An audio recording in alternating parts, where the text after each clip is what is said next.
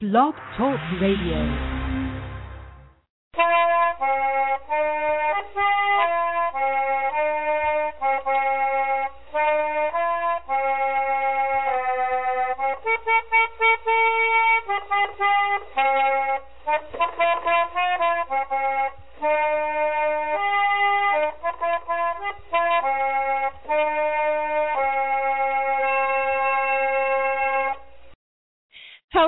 Everybody, and welcome to this episode of Trundlebed Tales. And this is one that I am very excited about because we're going to find out more about one of the places that is an Iowa connection, the Iowa Blind and Sight Saving School in Vinton, Iowa. And so I can't wait till we get started, but first we do have just a little bit of housekeeping.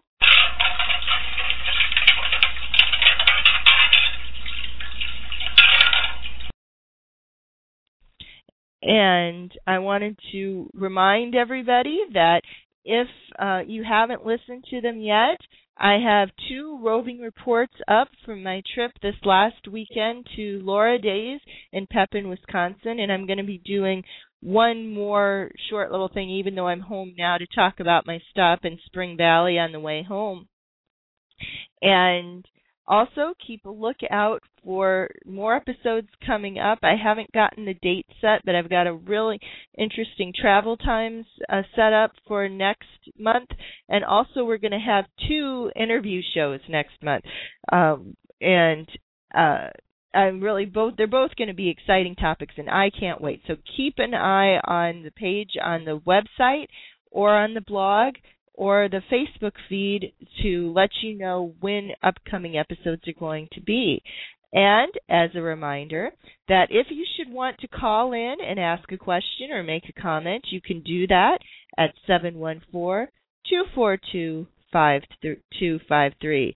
That's 714 242 5253. Or toll free 1 877 633 9389. That's 1 877 633 9389. And you can also use that number if you just want to listen through your phone instead of streaming it. Uh, so if you're ever out and about when we've got a live episode going on, you can always call in and listen that way.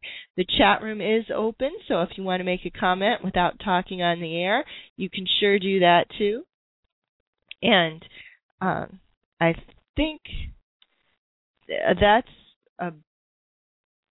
about what we need to, to talk about, except I did want to mention this is Wilder Days down in Mansfield, Missouri. So we're sending them lots of good thoughts today. And it looks like from the pictures that I've seen on uh, the Facebook feed that it's being a really great event. So I'm glad that uh, things are going well in Mansfield after they got rained out last year. But that's about it for housekeeping. So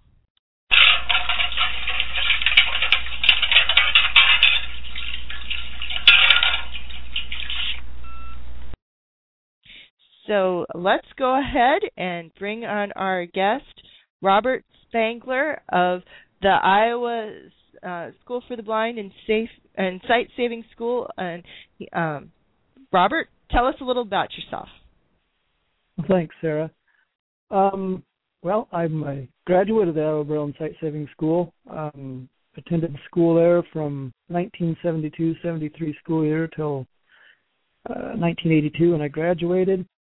Um, after that, I've been interested in the school's history and um, do web pages and just really enjoy doing tours at the school also.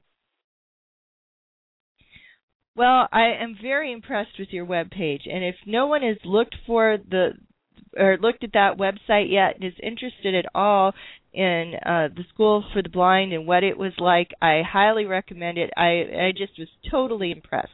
Did you want to give the address for it or tell people the best way they can find it? Well, I've got a lot of uh, keywords up there. You know, most of them uh, the school's names. Um, the address is uh, ibssalumni.org.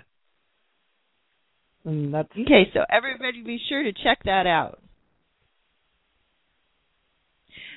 Okay, so uh, let's go back to the beginning of the story. uh, how was the Iowa School for the Blind founded? Well, we can thank some people in Keokuk, Iowa for that. Um, they had a visit from Samuel Bacon, who was a blind teacher. Samuel was a big part of founding the Illinois School for the Blind at Jacksonville in 1849. And he visited friends in Keokuk, and uh, some people there knew that he had started a school, so they uh, persuaded him to start a school in Iowa. And this was in 1852. The Keokuk's uh, little house, he had four students, and with the efforts of those four students and some local politicians, the subject was taken to the state legislature, and the school was adopted. That school was adopted and moved to Iowa City, and opened in April of 1853 as the Asylum for the Blind of Iowa. Which I think makes it the second oldest school in the state of Iowa, doesn't it? Yes, it's the second educational oldest educational institution in Iowa. Yes. Yep. Uh, after the University of Iowa, go Hawks. Okay. That's right. um, so it's there in Iowa City, which for you out of staters was then the territorial capital, and they were building the gorgeous old Capitol building that you can now visit as uh, a museum. And they were there right in the heart of the action. How did it come to be moved to Vinton? Well, as the blind learned about the school, and, and remember, this wasn't young kids. This was people who were 10, 12 years old up to uh, adults into their 60s and 70s. They learned about the school and came so that they could learn a trade, be educated. Um, more what the kids of the seeing schools were getting, but the population grew, and while they were in Iowa City, they they kept moving from smaller buildings to bigger. Finally, the trustees says told the um, governor, "We need a permanent location for the school." Well, at the time, Governor Grimes his suggestion was to let's just send our blind out of state to be educated. well, that that didn't go over oh. very well. No, so um, they offered to any community in the state of Iowa that could come up with five thousand dollars and forty acres of land the opportunity to be the permanent home for the school and at the same time, because the name asylum wasn't uh, very appropriate, they changed the name of the school to the Iowa Institution for the Instruction of the Blind. Um, Vinton met the requirements, and through the efforts of Thomas Drummond, the local publisher of the Vinton Eagle, and businessmen of the area, uh, our beautiful campus was donated by uh, W. O. Webb, who was a local mill owner. Um, so that, that's how it got to be to Vinton. Five thousand dollars and forty acres of land. And it, it just, you know, the campus is still very, very much the same as what it was. It's still the 40 acres and looks, minus a lot of trees, but other than that, it, it's still still a good campus. I'm not sure how many other communities were in the running because I haven't found that information yet, but we're just glad that Vinton got it. Okay, so um, when they moved to Vinton, there were a lot of other uh, towns trying to get different things from the legislature. So it was a pretty big deal that Vinton got the blind school, wasn't it? Yes, it was. And at the time, we did not have railroad. Vinton, a lot of proposals, but Vinton didn't have no railroad yet. Um, the, the businesses of Vinton weren't all that many compared to once the school got here. So they they knew it was going to be a big opportunity for this area. And uh, for those of you who don't know where Vinton is, it's 17 miles from Cedar Rapids. Cedar Rapids, home of Quaker Oats, so most people have sort of heard of that.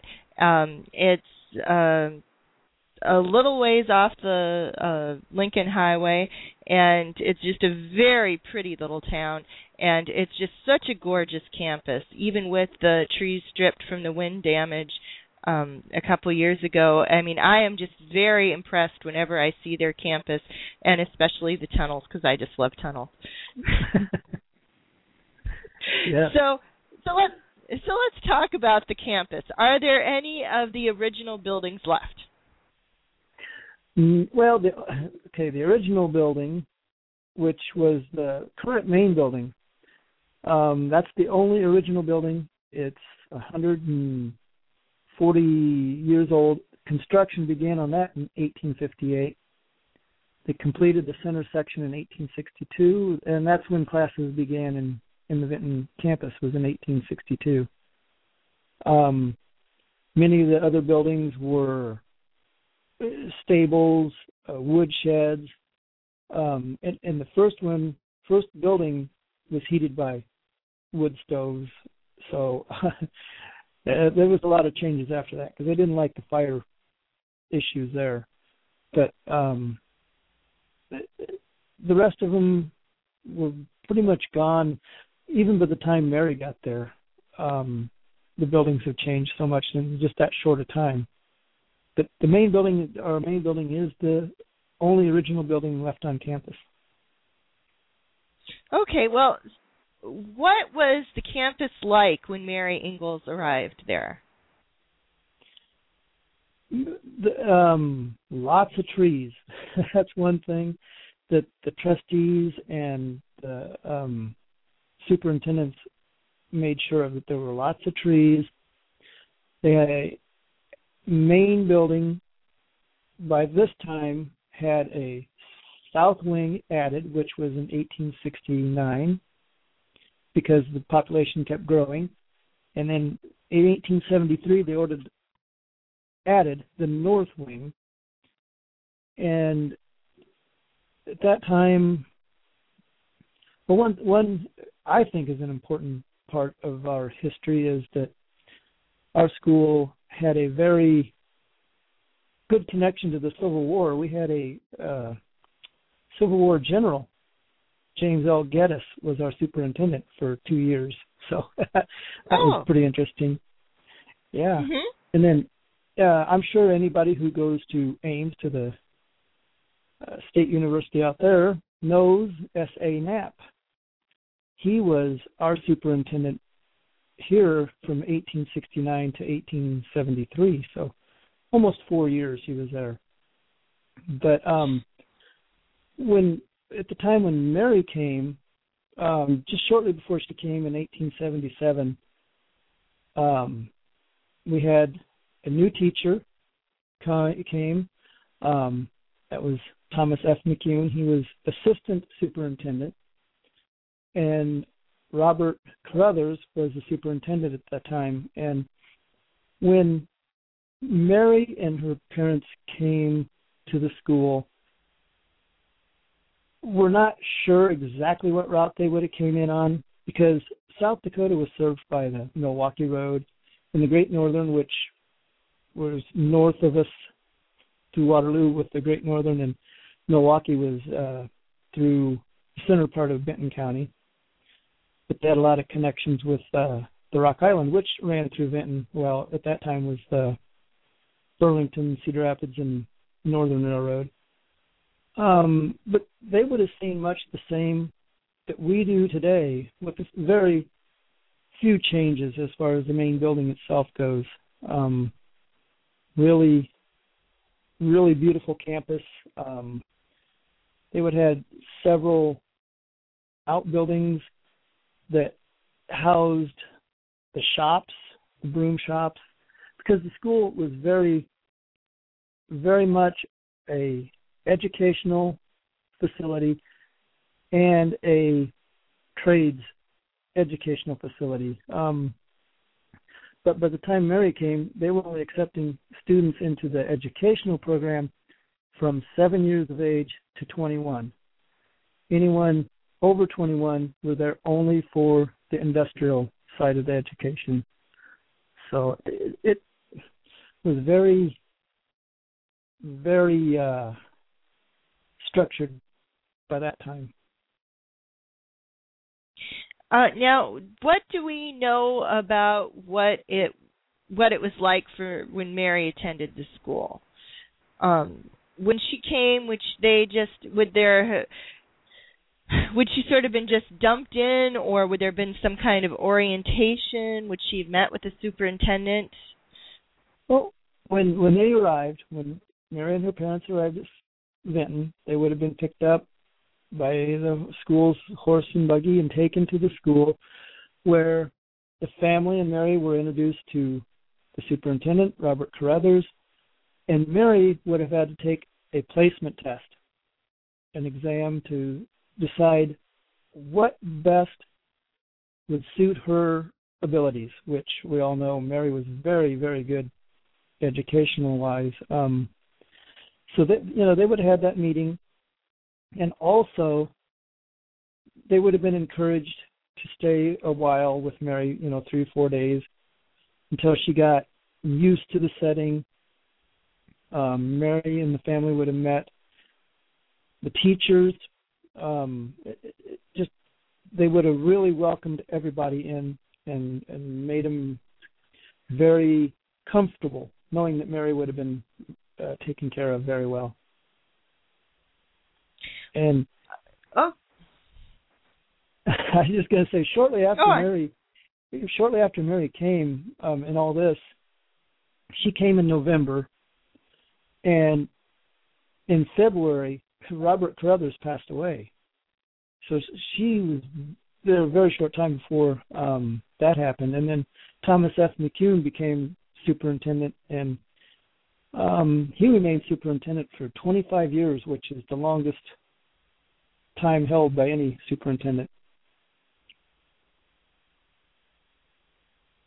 Okay, let's uh, since we're kind of talking about the old main building, let's kind of talk about that. What are some of the changes that have taken place to Old Main over the years?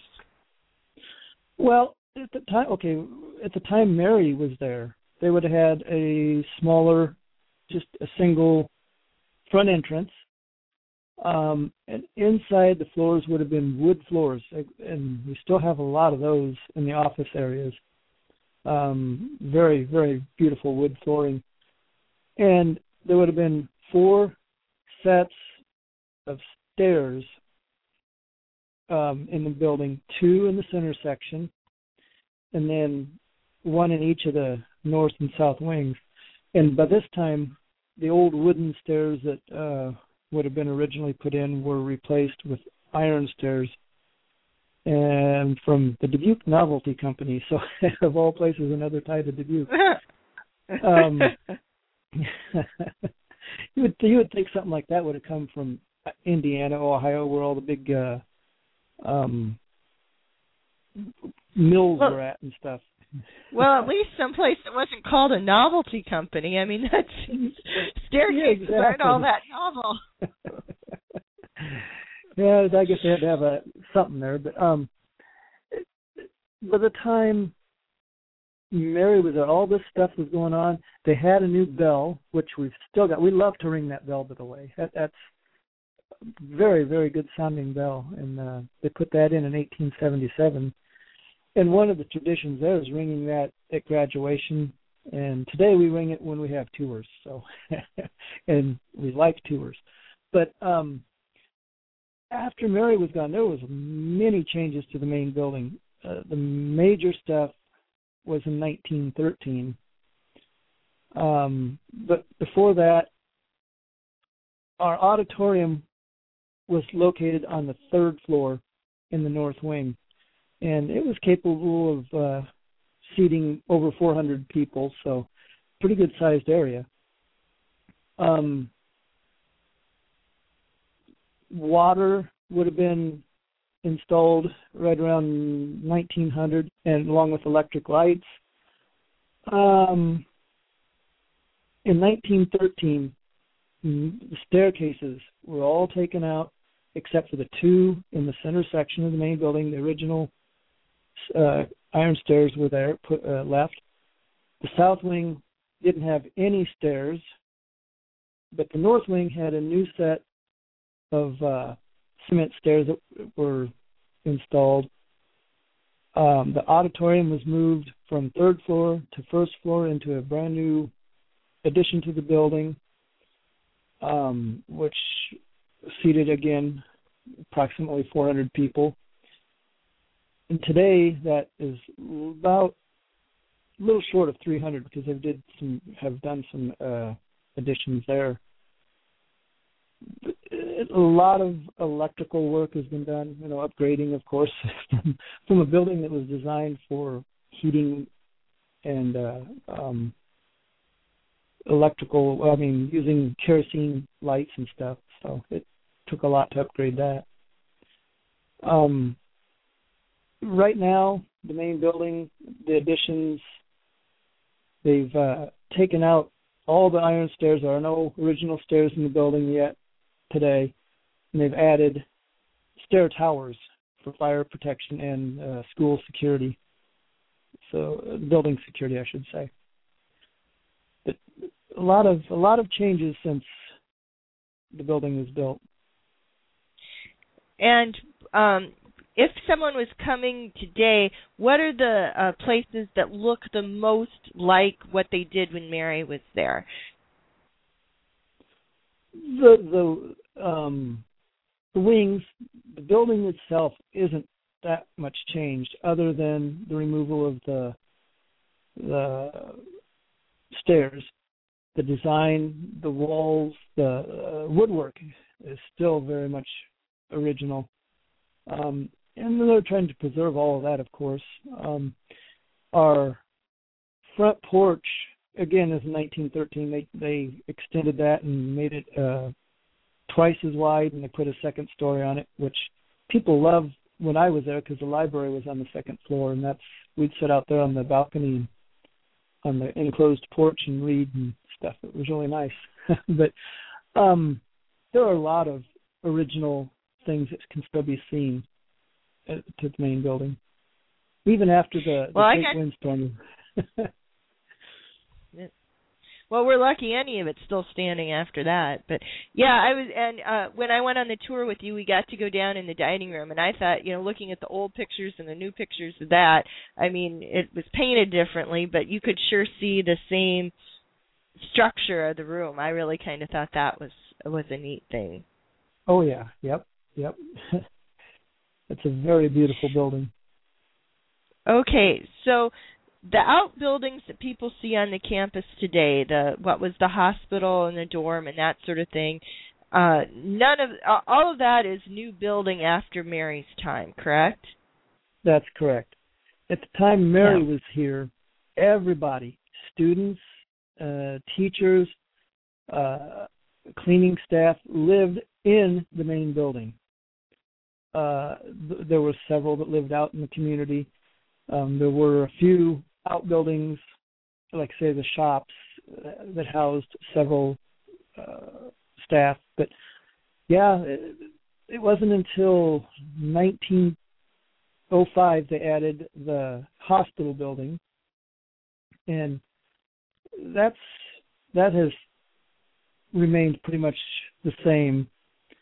Um, there was an, a laundry building that was built in uh, I believe 1880 laundry building and a uh, engine house building with the, the steam heat.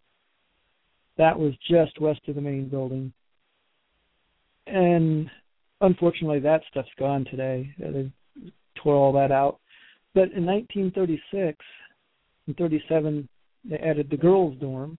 Um, 1928, they put in the cottage, which is when they really started putting in uh, letting the little kids come um five six seven years old they have their own little cottage that they were in and then the boys dorm was added in 1950 Okay, so let's talk about one of my favorite things on the campus, the tunnels. Uh, why did they put tunnels between the buildings? Well, the first tunnel uh, was put in to connect the new industrial building, which was built in 1920, to the main building so that students could get to that building easily during cold weather, rain, whatever. Um, and and that is that building is located where the current uh, boys' dorm is now. But um, the additional tunnel, the length, was added in 1928 when they put the cottage because that tunnel serves both buildings. Um, it's the oldest tunnel uh, that we have on the campus as far as um, what they called subway tunnels to the buildings. Uh, the other tunnel, and I don't know that Sarah got to see this one, was the the girls' dorm tunnel, the Palmer Hall tunnel, um, which was put in in 1936 and 37 when that building was built. That's basically the two main tunnels. Um, and in 1980, they added a tunnel from the boys' dorm to the gym, which uh, it's a good addition. Uh, students didn't have to go outside to go to any of the classes when it was cold or rainy. Back in my day, we'd go to the gym. We had to go outside when it was 30 below zero, and that was fun. Well, I just do love that. Those are sort of my favorite part of the tour. But okay, so let's get back to a little more serious part. What kinds of things uh, did the blind school teach in its early curriculum? You, you talked about there being uh, vocational things and uh, more the educational side. What were some of the subjects taught? Well, the school developed um, into what they considered a very high grade of education. Um, it, it was the same in many areas as what the schools for the seeing were, is what they called it. You know, schools for the normal uh, vision students.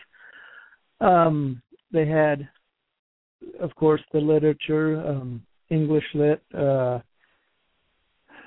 mathematics, um, algebra, trigonometry, um, in science they had uh, botany, um, biology, uh, all the, everything that was being taught in the public schools. Um, they hit a little bit more emphasis on the the higher end of the trigonometry and, and ge- geometry.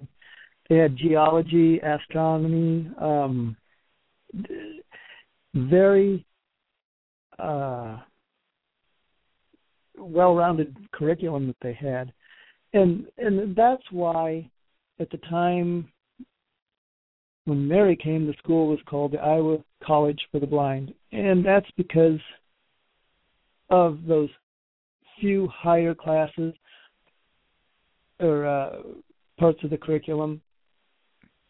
But still, at this time now, the students between 10 and 21, or 7 and 21, were only admitted into that. It wasn't um, the type where you know you you could come in at 35 and learn educational information. That that, that they didn't allow that by this time.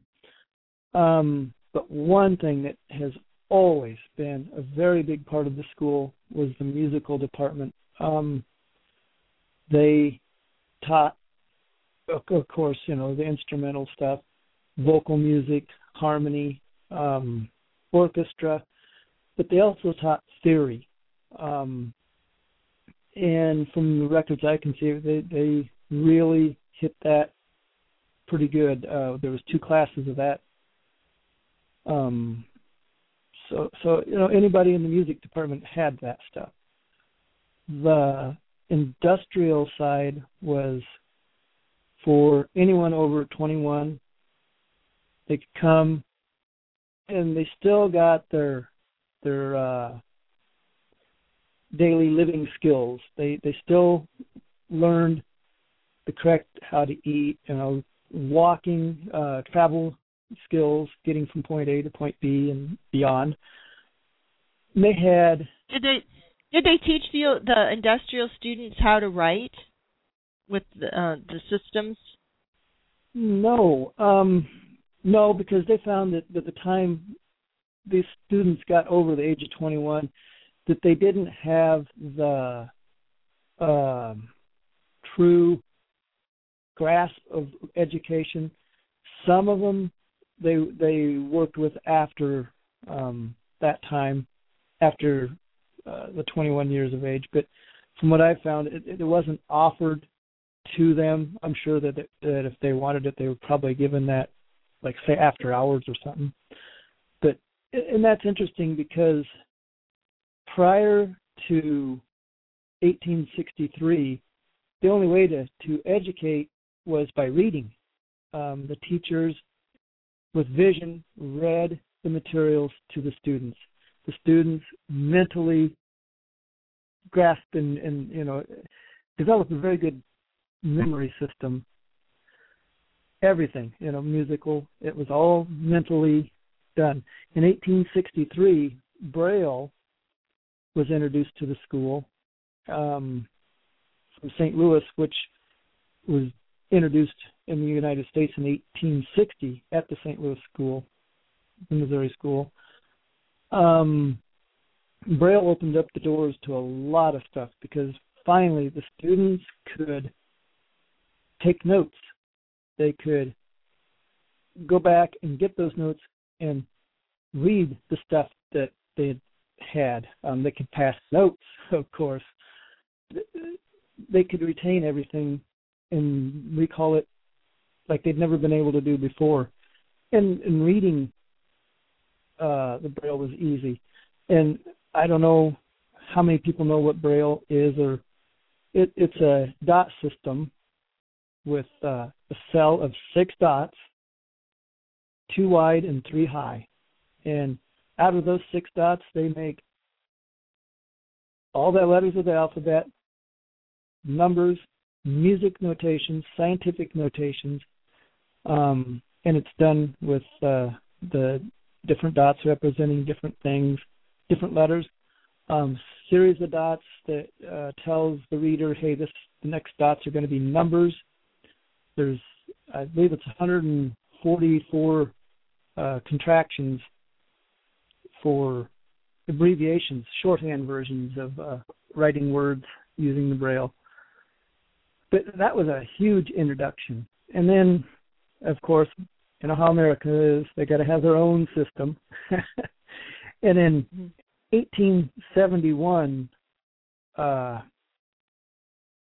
Superintendent White, Wyatt from uh, New York had introduced a reading system called New York Point, which was a dot system also, but his system was two dots high and four dots wide.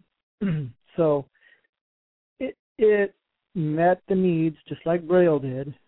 Um, a lot of the students seemed to be able to read both at, at first.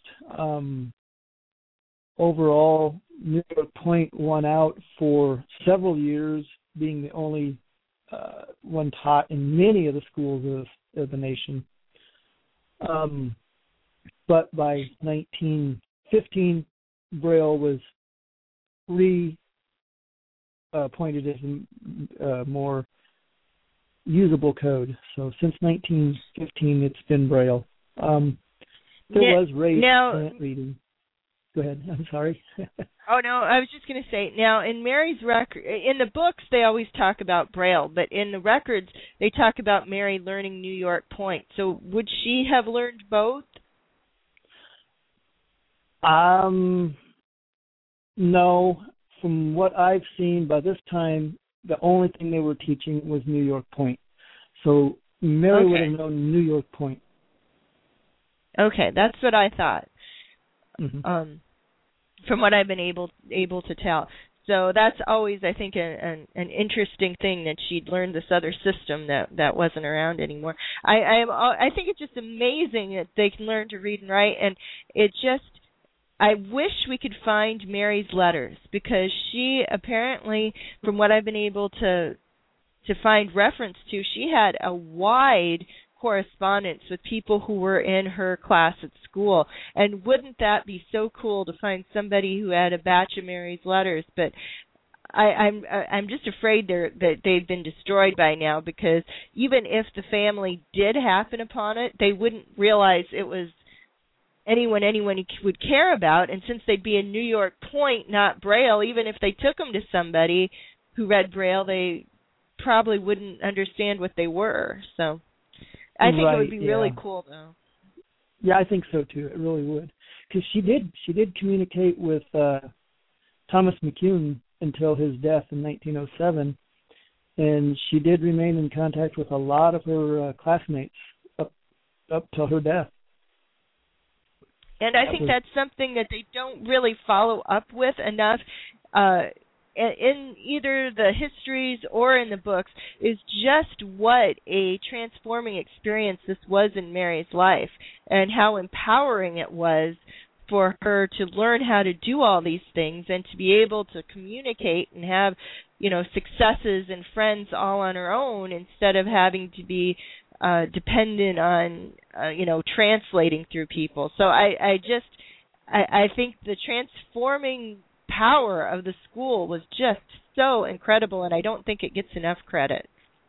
So it doesn't. It doesn't. And even still today it should be should be doing more than what it is because there's such a power there that that um is being ignored or um being students are being pushed away from it and that's that's not right. I I think you're right. Um but we we we'll come back to that if we have time because I want to talk about some more of the history stuff first. Okay, so um, let's talk just a little bit more about the vocational training at the school because they were actually training people to have careers. I mean, it wasn't like they were coming here for just this neat little thing and then they'd go home and be able to have a hobby. They were actually trying to train people to have jobs afterwards. So, what were some of the things they were training them? Yeah, they they taught very good jobs. Um, broom making was a very big broom and brush making, um, hammock tying, fly net making, um, rug weaving, piano tuning, uh, a lot of things that they could take back to their home community and and create a business with. Uh, the ladies knitting, sewing, and sewing. The school taught sewing machine, which at the time was new, a new thing, and that's one thing that Mary knew was uh, using both the old-fashioned hand sewing and the new machine sewing, um, knitting, Well, I crocheting. Yeah, I could totally see her learning the treadle machine because you can just I I love treadles myself and you can just oh, so do i I. i if you get it going good it's just like it's a part of you. I could totally see somebody, you know, you'd have to have help pinning things together, but actually running the machine that should be no problem. You just feel it. It, it, yeah, and Mary, and they actually talked that Mary, when she went back home to De Smet, did make hammocks and fly nets. So that was one thing that I was very excited to see at your museum was that you had examples of those made by other students. So that would have been, you know, exactly what hers looked like. So that exactly. was really cool. Yep. yep. And one thing they taught too was the the chair uh, chair caning. Um, boy, wouldn't you love to be able to do that today? All these people Actually, these old, my uh, brother my brother can cane beautifully and I I was supposed to learn at the same time but it is just not my skill but his was very impressive. I like that. Yeah, I think it's very neat. Uh, yes. Uh, now, let's talk a little bit about uh, some of the extracurricular activities. You talked about how music was important, but you guys were actually in competitions. There was a record made. There was lots of stuff going on for the school over the years. Right. Well, at first, you know, music was part of the curriculum. It wasn't an uh, extracurricular thing. Um, it was part of the educational system, which it still is to some extent in schools. But um, we were the first school in the nation to have a marching band, all blind um, marching band, and that was in 1958. Um, the school wrestling, we participated against all the local school districts, and in later years uh, traveled to states in the Midwest to comp- to compete against other blind students. Many of our wrestlers went on to be state champions in Iowa. We did yes, uh, track. Yeah, I've heard a lot of the wrestling. No, I was just going to say I had heard a lot about the wrestling program just from the the older coaches when I was out working in the school systems that that they still have a lot of respect for the uh, wrestlers from the school for the blind that you guys were just had an awesome reputation in that. Oh yeah, yep, students. And that's one of the big differences of being at, at a school like the Iowa Braille School, because in the public schools you are blind. You there are things that they don't think you can do, and you aren't given the chance to do. But at the school, there is no blindness. Everybody's on the same playing field. You get equal chance, and you learn just like the person next to you do does. Um, it, it's it's very, very well. Uh, I don't, I don't know what the word I'm looking for, but it, it's it's really neat to see somebody coming from the public school system into the school and seeing the the huge change in their abilities. Um, don't get to see that anymore, but while I was there, it, it was very much seen. Um, the running track um that's one thing that we get to do had to do um compete against other states. We we ran all the same events that they do in the public schools. Um the blind ran al- alone on the short distances. Um they ran with a wire. And you know that's just something you can't do on the public school tracks because it take too long to get the wires in place and stuff. And and then the tandem running for the longer events. So the uh, visually impaired blind student, they could see that they were legally blind, were the guides, but the blind had to set the pace and everything. So that, that really opened up the doors to them. Swimming, we did the same thing, competed against other states, um, Kentucky, Tennessee, uh, Indiana. It was a lot of fun. Kansas, but um the the musical part of it students competed in contests in the state and na- nationally um and they won a lot of a lot of stuff. The marching band I, I hit on earlier there in 1958 in 1960 well in 58 they marched in the lions national convention and then in 1960 in New York, they were marching in the New York Lions National Convention and playing 76 trombones. Well, Meredith Willson heard that, and you know he was from Mason City, and on his way back through Iowa, they happened to see the Iowa School for the Blind, and he stopped in and uh, talked with the students, gave them a uh, impromptu concert and stuff. So they did get a lot of recognition on stuff. That was really neat. And uh, they made, like you said earlier, they made a music uh, record, and I believe it was 1966 or 68 that they did that.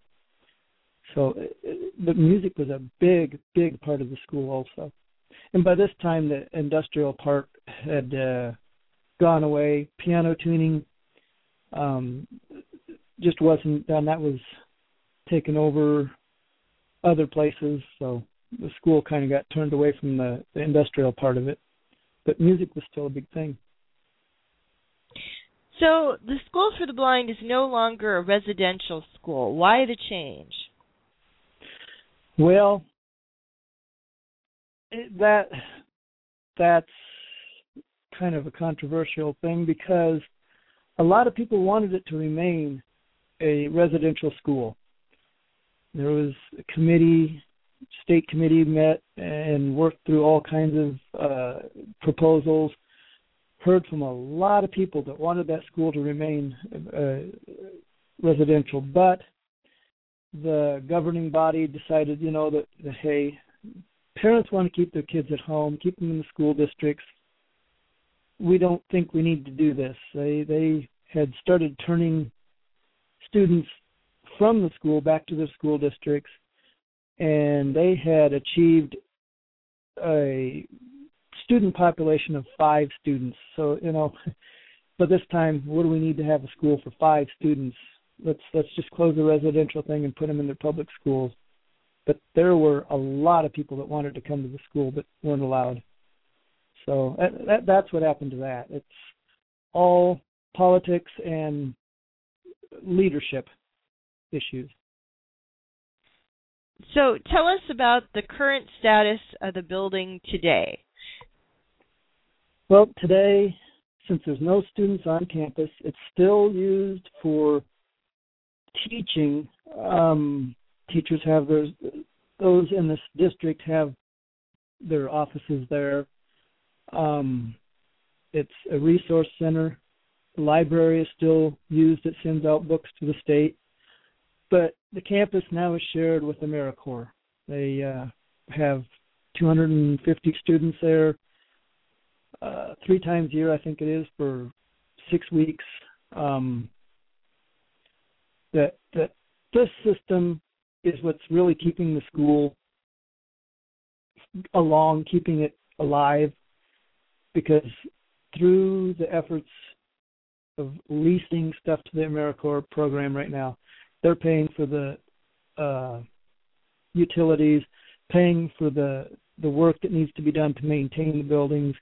It's just basically keeping it alive. And they still bring in students from across the state for weekend events. Um, cooking weekends, uh, um, science weekends, and then there's a summer camps during the summer that that uh, kids come and stay on campus for a week at a time.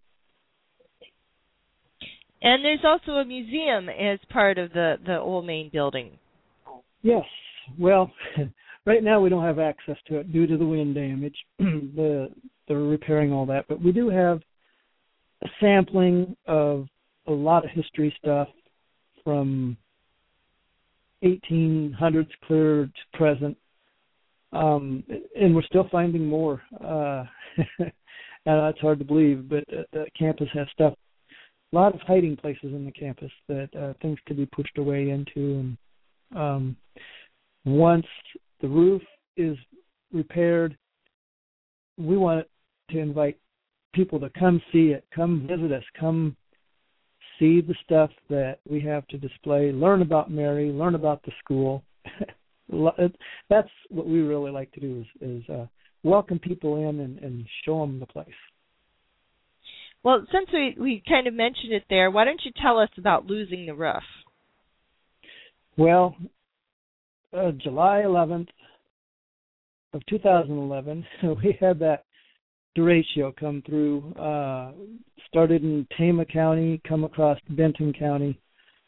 Um, you know, and this wasn't just a, a typical windstorm. It was winds of in excess of 130 miles an hour, and it wasn't just a gust and go. It was prolonged wind at you know anywhere from 100 to 140 mile an hour for 15 20 minutes and then gradually decreasing that took off the north and the south wings roof of the school, um, damaged windows, and they had just registered, just had kids come on campus for a, a week long um, summer camp.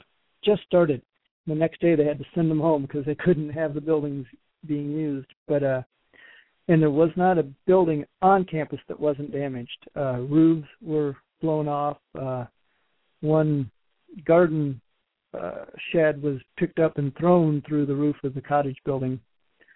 Um, over 200 trees gone from the campus.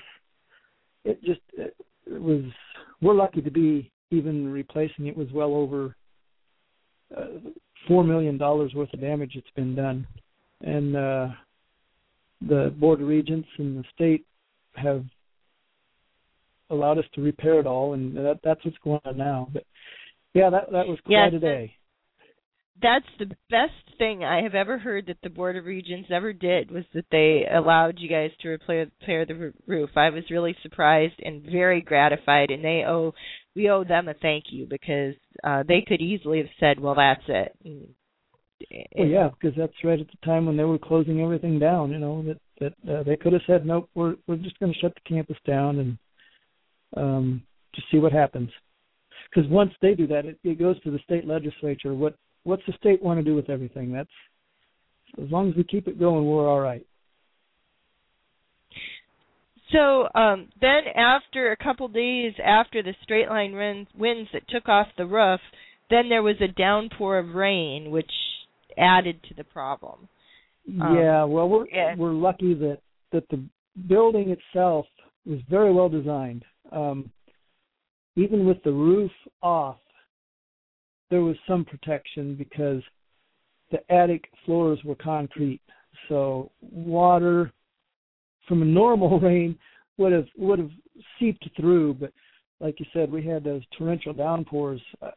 I don't remember how much rain it was, but it was you know five, six, seven inches of rain at a time that that just torrentially poured through the building.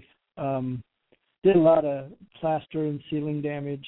Um, got into some records, but we think we've got all that pretty much taken care of. Uh, it, it's I, been a lot I am all for I am all for cement caps. It saved you guys.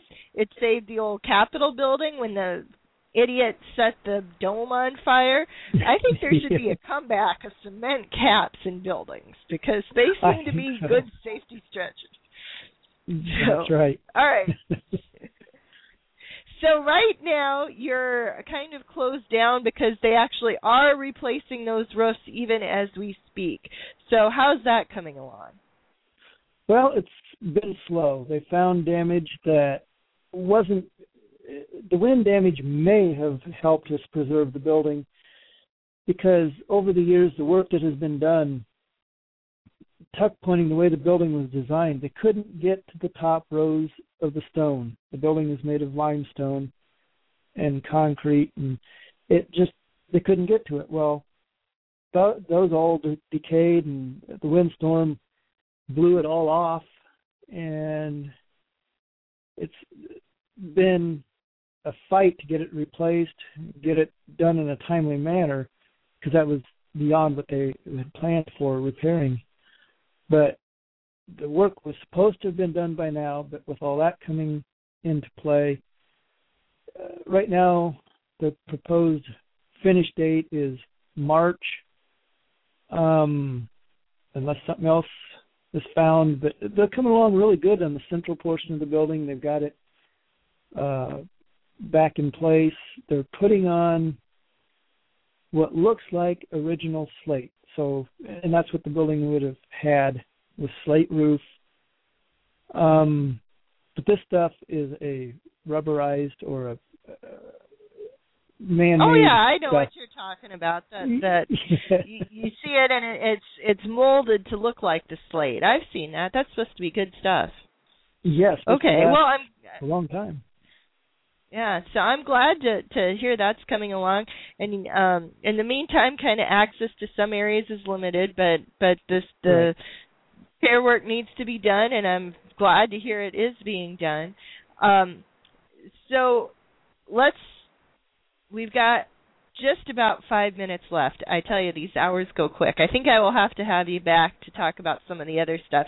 But during this last right. five minutes, let's kind of talk about the Mary Ingalls Society and what that is, how people can join, and sort of what your your plans are for that.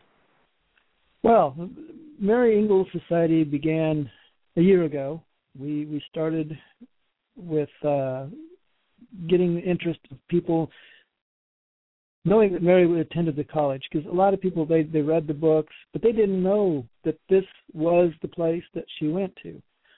So we, we've done a great job of getting that involved. Um, we've got a good core group of people putting a lot of stuff together, and we do Mary Ingalls presentations as far as tours.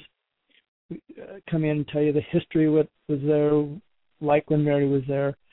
Um, we are working on a big project for next year. Uh, we hope this all comes together the first week in in August is the tentative date for our Mary Ingalls pageant, where we're going to have a play uh, presentation uh, two nights, and we hope that everybody who goes to these Mary Ingalls or Laura Ingalls uh, events will come to us and, and just want to see it because we think it's really great to to add Mary to the group too. Um, very well. That's just. Very hard I'm just so excited. It, it, it was the first weekend in August because that is right near my birthday. So you're just throwing me a big birthday party. It sounds like. All right. I will definitely have to be there for that.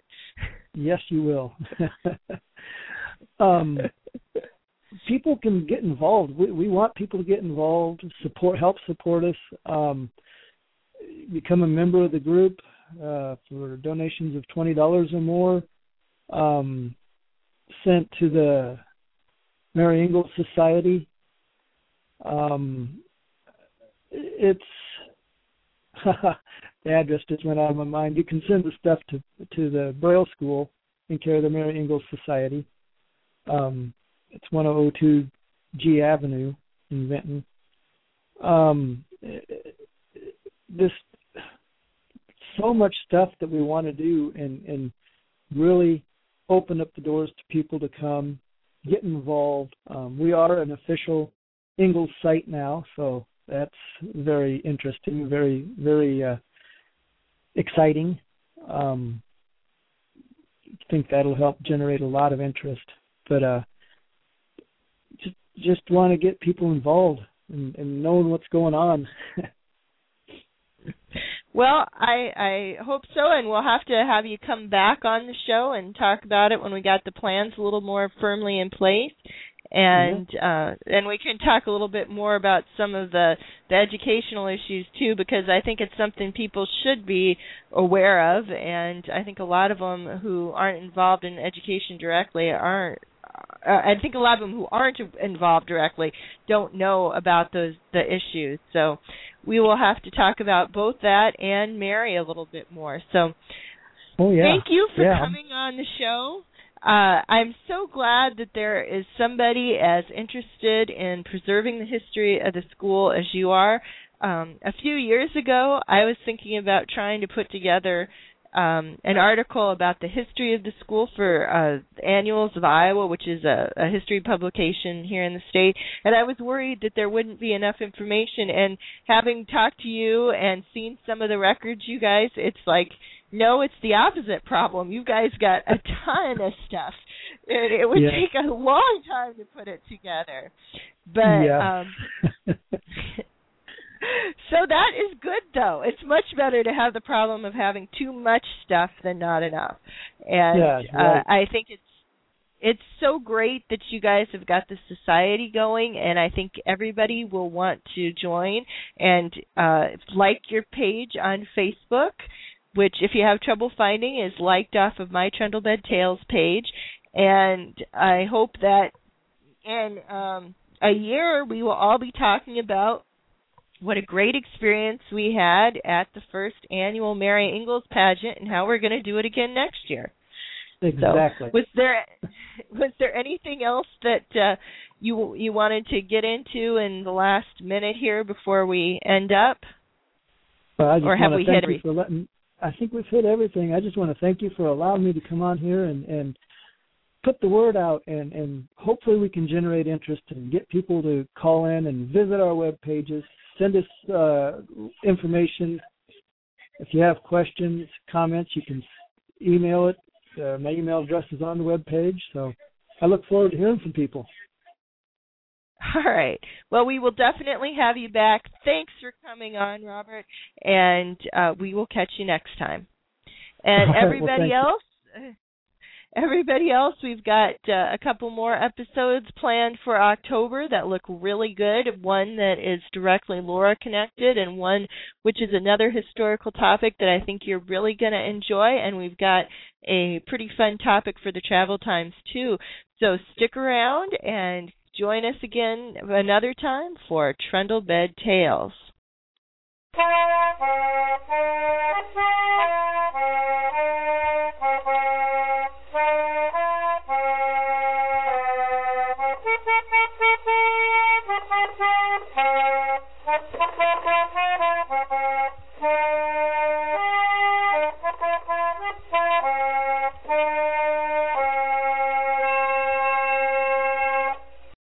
Lucky Land Casino asking people what's the weirdest place you've gotten lucky? Lucky? In line at the deli, I guess? Aha, in my dentist's office.